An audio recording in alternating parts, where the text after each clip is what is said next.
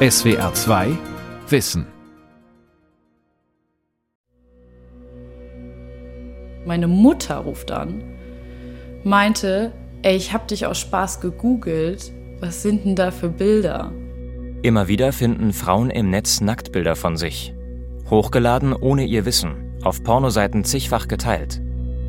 Es sind Spannervideos von öffentlichen Toiletten, private Aktfotos oder Deepfakes, bei denen das Gesicht in einen Pornoclip montiert wird. Manchmal war es der gekränkte Ex, manchmal ein Unbekannter. Relativ häufig geht es schon auch um sowas wie Macht und Kontrolle, aber es kann eben auch sowas wie Lust sein. Es ist heutzutage in unserer Gesellschaft immer noch so einfach, eine Frau zu diskreditieren, indem man einfach den Eindruck erweckt, dass sie von sich Nacktfotos hat machen lassen, die jetzt im Internet gelandet sind. Es ist einfach, man hat ein Angstgefühl, was man mit sich rumträgt. Es, ich, ich, ich war wie gelähmt. Man fühlt sich auch so hilflos in dem Moment. Frauen heimlich gefilmt. Upskirts und Voyeur-Videos im Internet. Von Lydia Jakobi. Sophie heißt eigentlich anders. Sie ist Studentin, um die dreißig. Die Unbeschwertheit ihres Alters verpuffte etwa um das Jahr zweitausendachtzehn.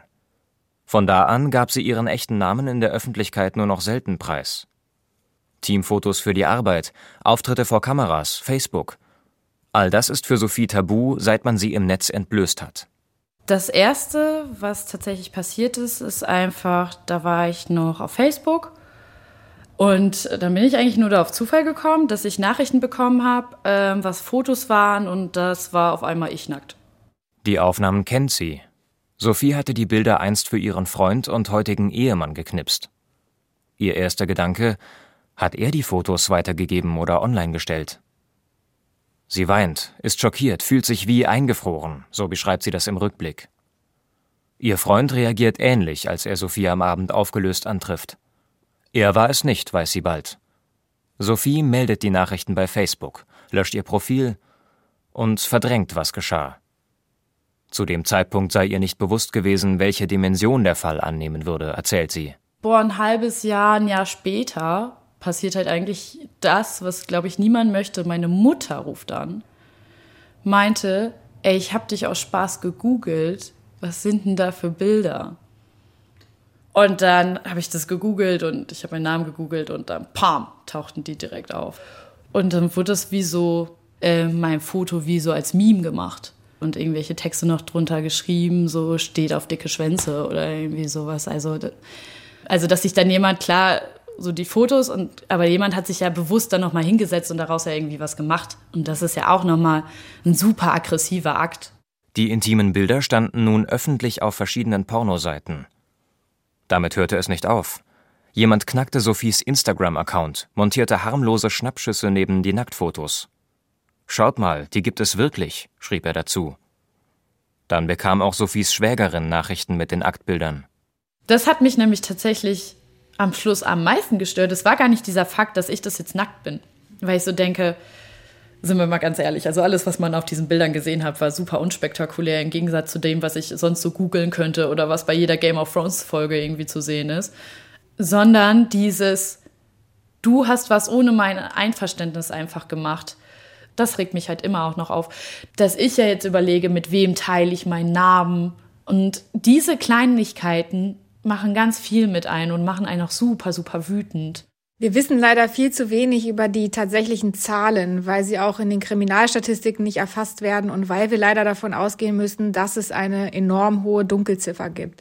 Josephine Ballon ist Expertin für alle rechtlichen Fragen bei der gemeinnützigen Organisation HateAid, einer Organisation, die sich gegen Hass im Netz einsetzt. Einen Schwerpunkt ihrer Beratungen bildet das, was Fachkreise als bildbasierte sexualisierte Gewalt bezeichnen. Wir haben eine Umfrage durchgeführt auf gesamteuropäischer Ebene und haben da eine Frage mit eingefügt, wie viele Menschen in Europa haben denn Angst davor, dass intimes Bildmaterial in irgendeiner Art und Weise ins Netz gelangen könnte. Und da haben tatsächlich dreißig Prozent der Frauen und aber auch sechsundzwanzig Prozent der Männer Ja gesagt. Das heißt, es gibt ein allgemeines, recht breites Bewusstsein ganz offenbar für die Gefahr, die von bildbasierter sexualisierter Gewalt ausgeht und auch dahingehend, dass es fast jeden treffen kann. Und das in vielgestaltiger Form. Manchmal geht es um geklautes Material, das die Täter ohne Wissen der Betroffenen verbreiten, oder um Upskirts, also heimliche Aufnahmen unter den Rock oder das Kleid einer Person. Oder um Rachepornos, Nacktaufnahmen, die in einer Partnerschaft entstanden sind, nach der Trennung aber veröffentlicht werden. Und seit einiger Zeit häufen sich sogenannte Deepfakes. Wir haben auch schon Fälle gehabt mittlerweile, wo es tatsächlich nicht mehr notwendig war, Bildmaterial zu stehlen, entweder durch Hacking oder eben klassische Revenge-Porn-Fälle, dann eben das Bildmaterial des Ex-Partners, der Ex-Partnerin zu benutzen. Genau, sondern dass es eben auch schon mit gefälschtem Bildmaterial bei uns angekommen ist. Diese Deepfakes lassen sich ganz einfach mit Smartphone-Apps oder Online-Anwendungen erstellen. Ein paar Klicks und ein beliebiges Gesicht erscheint in einem Pornoclip. Wenn wir früher über Deepfakes gesprochen haben, dann hieß es ja meistens, ja, das ist prominenten Personen vorbehalten, vor allem im politischen Kontext. Dann gab es dieses sehr aufwendig erstellte Obama-Video und alle waren sehr schockiert darüber, wie realistisch das ausgesehen hat. Aber mittlerweile braucht es das eben nicht mehr. Man braucht kein Computergenie mehr zu sein und man braucht auch keine Person, über die es wahnsinnig viel Bildmaterial online schon verfügbar gibt, sondern es reicht teilweise ein Profilfoto. Und das ist natürlich sehr gefährlich, weil diese Technologie und somit auch die massive Missbrauchsanfälligkeit so einer breiten Masse zugänglich gemacht wird. Die Deepfake-Pornos landen prominent im Netz, wie die Recherchen von S W R zwei Wissen zeigen. Tippt man die Begriffe im Google-Suchfeld ein, erscheinen die einschlägigen Websites gleich unter den ersten Ergebnissen. Zu gefühlt jedem prominenten weiblichen Namen wirft die Deepfake-Seite einen montierten Porno oder ein gefälschtes Nacktbild aus. Für die ehemalige First Lady Michelle Obama, Außenministerin Annalena Baerbock oder A f D-Chefin Alice Weidel, genauso wie für die Schauspielerinnen Emma Watson oder Scarlett Johansson. Deepfakes mit bekannten Männern sind hingegen rar. Die Suchanfragen laufen meistens ins Leere oder verweisen direkt auf die Töchter oder Partnerinnen der Prominenten. Das hat System, sagt Josephine Ballon von HateAid. neunundneunzig Prozent der Deepfakes würden weibliche Körper zeigen. Da muss man natürlich wahrscheinlich auch über strukturellen Frauenhass sprechen in der Gesellschaft und vor allem eben auch im Internet. Auch wenn wir inhaltlich mal uns angucken, womit wenden sich Frauen an uns, dass eben die Inhalte, die Frauen bekommen, mit denen sie dann bei uns in der Beratung landen, einfach viel, viel drastischer sind und deswegen auch häufiger strafbar oder anderweitig justiziabel und verfolgbar. Und wir sehen eben, dass ungefähr ein Drittel der Inhalte, die sich gegen Frauen richten, nur gegen sie richten wegen ihres Geschlechts. Sie richten sich gegen ihre Sexualität, gegen ihren Körper. Es geht immer unter die Gürtellinie und es ist immer sexualisiert. Und da sind natürlich solche Bildangebote für diejenigen, die Frauen im Internet fertig machen wollen, faktisch ein Geschenk. Auch Sonja und Eileen haben online sexualisierte Gewalt erlebt. Auch sie heißen eigentlich anders. Im November zweitausendzwanzig erfahren die beiden Leipzigerinnen, dass Bilder von ihnen auf der Pornoplattform xHamster stehen. Unverfängliche Facebook-Fotos, genauso wie intimes Material. Und dann bin ich aber in diese äh, in die WhatsApp-Gruppe reingekommen und habe gesehen, krass, da sind fast fünfzig Frauen schon drin. Und dann äh, wurde mir die Seite auch geschickt von diesem xHamster-Profil. Ich habe selber durch die Fotos durchgeguckt und habe auch wieder Frauen erkannt. Bei mir persönlich waren es jetzt Bilder aus einem persönlichen Urlaub. Ich weiß noch, dass von anderen Betroffenen auch Kinder mit auf den Bildern waren. Es waren leider auch Nacktaufnahmen von Betroffenen, und zwar wo wirklich die beiden Intimsbereiche, Brüste, Schambereich, Po, alles wurde abgebildet. Und ähm, die Betroffene schlief auch in dem Moment, als sie fotografiert wurde. Und das waren eigentlich mit so die schlimmsten und ähm, die haben mich auch sehr betroffen gemacht. Sonja und Eileen gehören zu einer Gruppe von mehr als fünfzig Frauen, die eines eint. Ein Freund, Kollege, Ex-Partner hat insgesamt rund tausend Fotos von ihnen bei xHamster hochgeladen. Ohne ihr Einverständnis. Wer der Täter ist, wissen die Betroffenen. Ein Bekannter aus der Partyszene. Die Bilder hat er online teilweise um Namen, Adressen und Berufe ergänzt. Genauso schlimm wie die Fotos überhaupt ähm, ist, dass man unter den Fotos auch Kommentare hochladen kann. Und was da abgegeben wurde, ist total krass. Also einige drücken sich so aus wie elfjährige Jungs, die gerade ihren ersten Porno gesehen haben. Und andere aber, also so krasse Gewaltfantasien und misogyne Kommentare, so dass wir uns dann auch nicht sicher gefühlt haben, zu Hause natürlich. Also was das macht, wenn man weiß, In, im Internet steht mit meinem Foto meine Adresse und jeder könnte vorbeikommen, bei mir einbrechen und ja, mich vergewaltigen.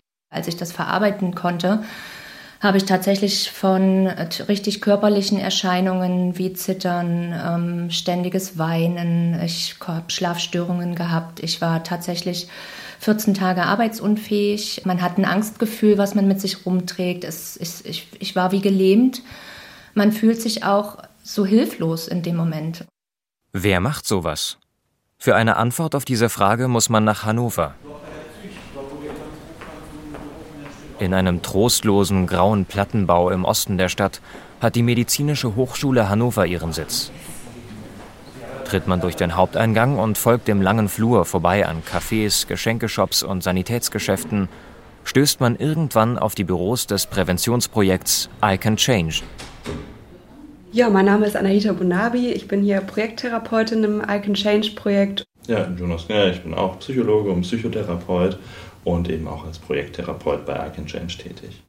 Das Projekt I can change, zu Deutsch Ich kann mich ändern, entstand im Jahr zweitausendsiebzehn im Kontext der MeToo-Debatte.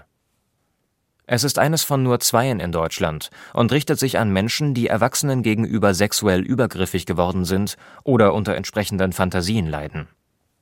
Freiwillig und aus eigenem Antrieb sollen sie kommen, sagen Anahita Bonabi und Jonas Kneer. Deswegen therapieren die beiden niemanden, gegen den ermittelt wird. Zu fünfundneunzig Prozent seien es Männer, so Bonabi. Also die Problemlagen sind ganz vielfältig. Äh, so unserer Erfahrung nach oft schon seit der Pubertät bestehende äh, Sexualstörungen, aber auch konkrete Problemsituationen, zum Beispiel, dass dann im alkoholisierten Zustand Übergriffe begangen worden sind, Probleme in Partnerschaften, dass es dort eben immer wieder zu Grenzüberschreitungen beispielsweise kommt, aber auch Probleme, die sich eher in den Fantasien abspielen, also zum Beispiel Vergewaltigungsfantasien bis hin aber auch zu Tötungsfantasien.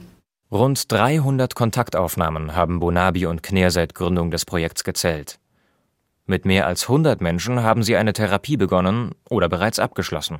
Ich habe mich jetzt nochmal so in der Reflexion mit meinen PatientInnen auseinandergesetzt, was das genau für Delikte sind. Und da haben sich tatsächlich drei gefunden, die Aufnahmen, entweder Bilder oder Video von PartnerInnen machen und ähm, das eben auch ungefragt, ohne praktisch deren Zustimmung zu bekommen oder ohne deren Wissen.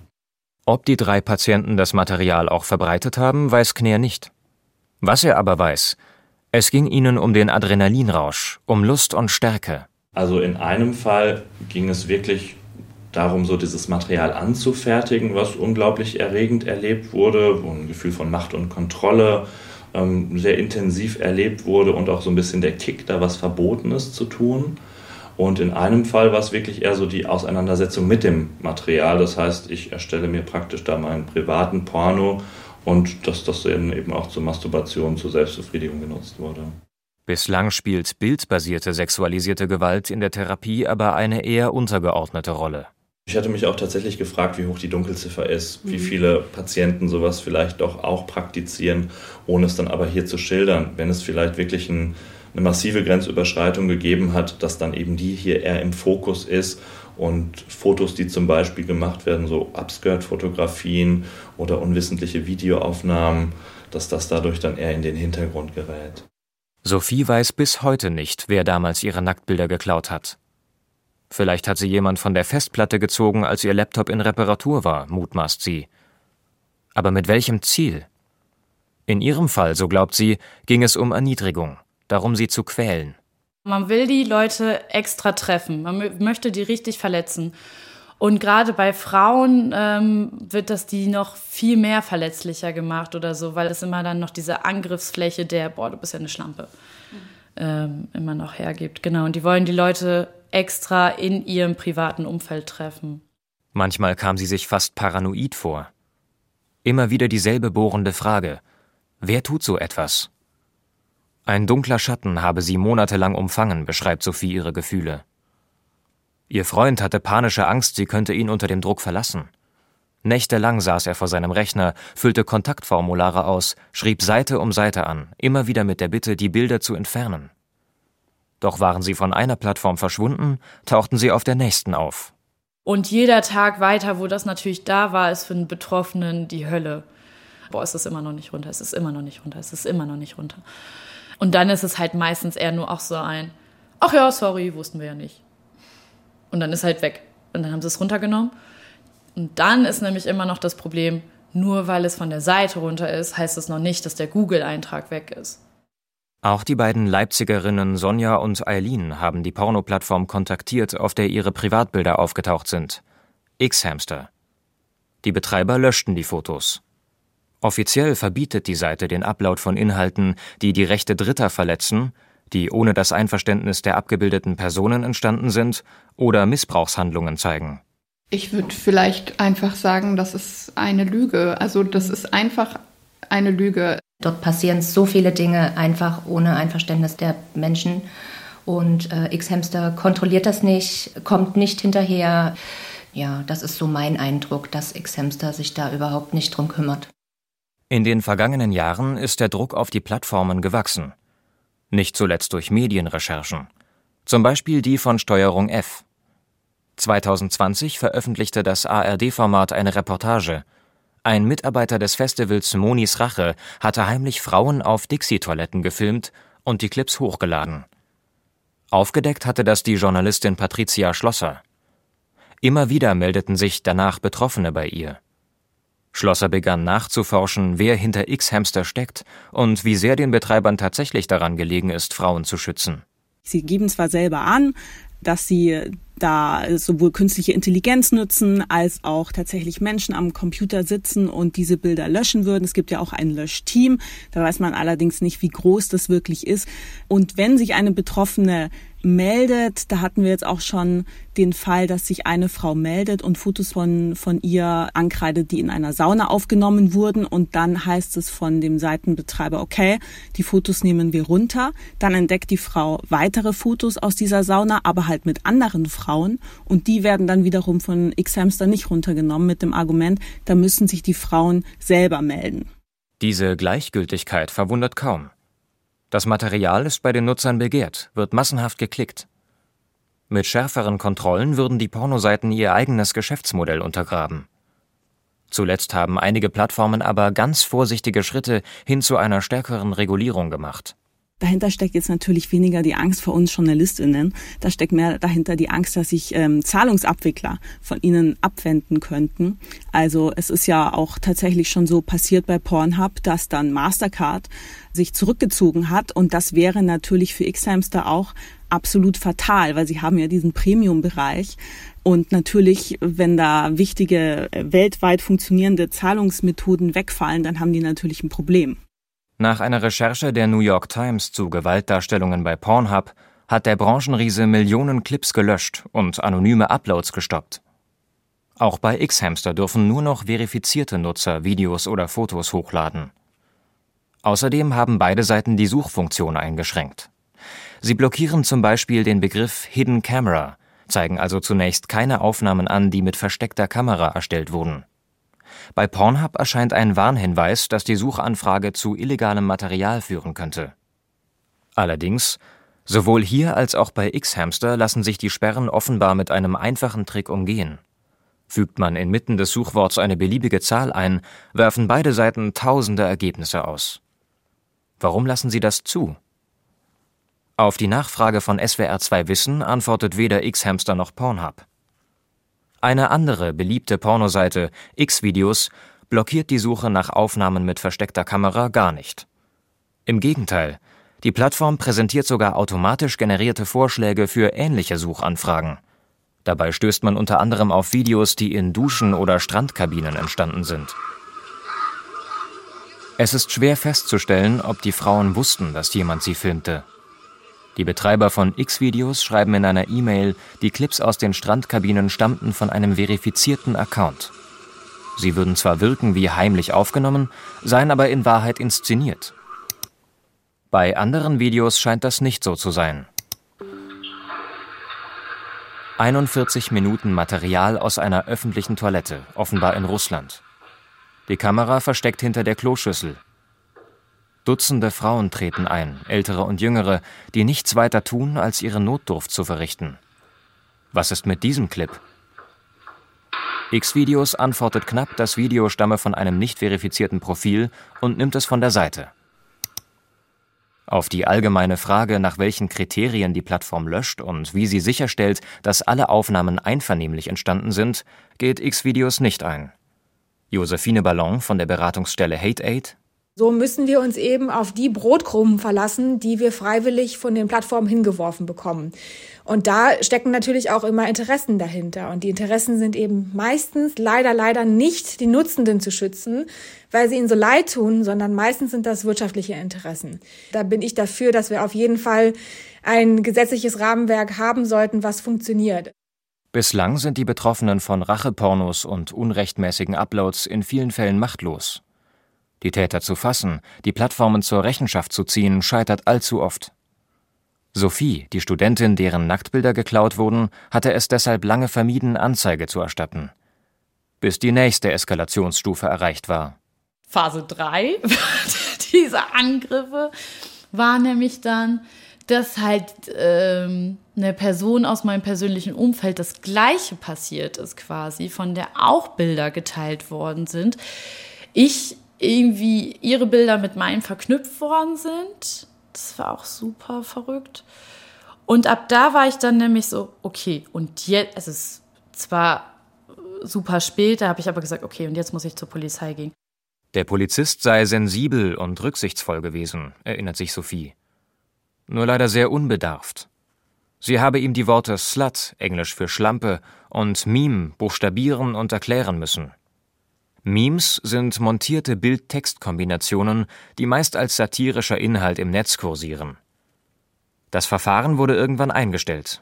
Genauso wie bei den meisten der fünfzig Frauen aus der Leipziger Gruppe um Eileen und Sonja. Olaf Hoppe, Sprecher der Leipziger Polizei, weiß, wie unbefriedigend das für die Betroffenen ist.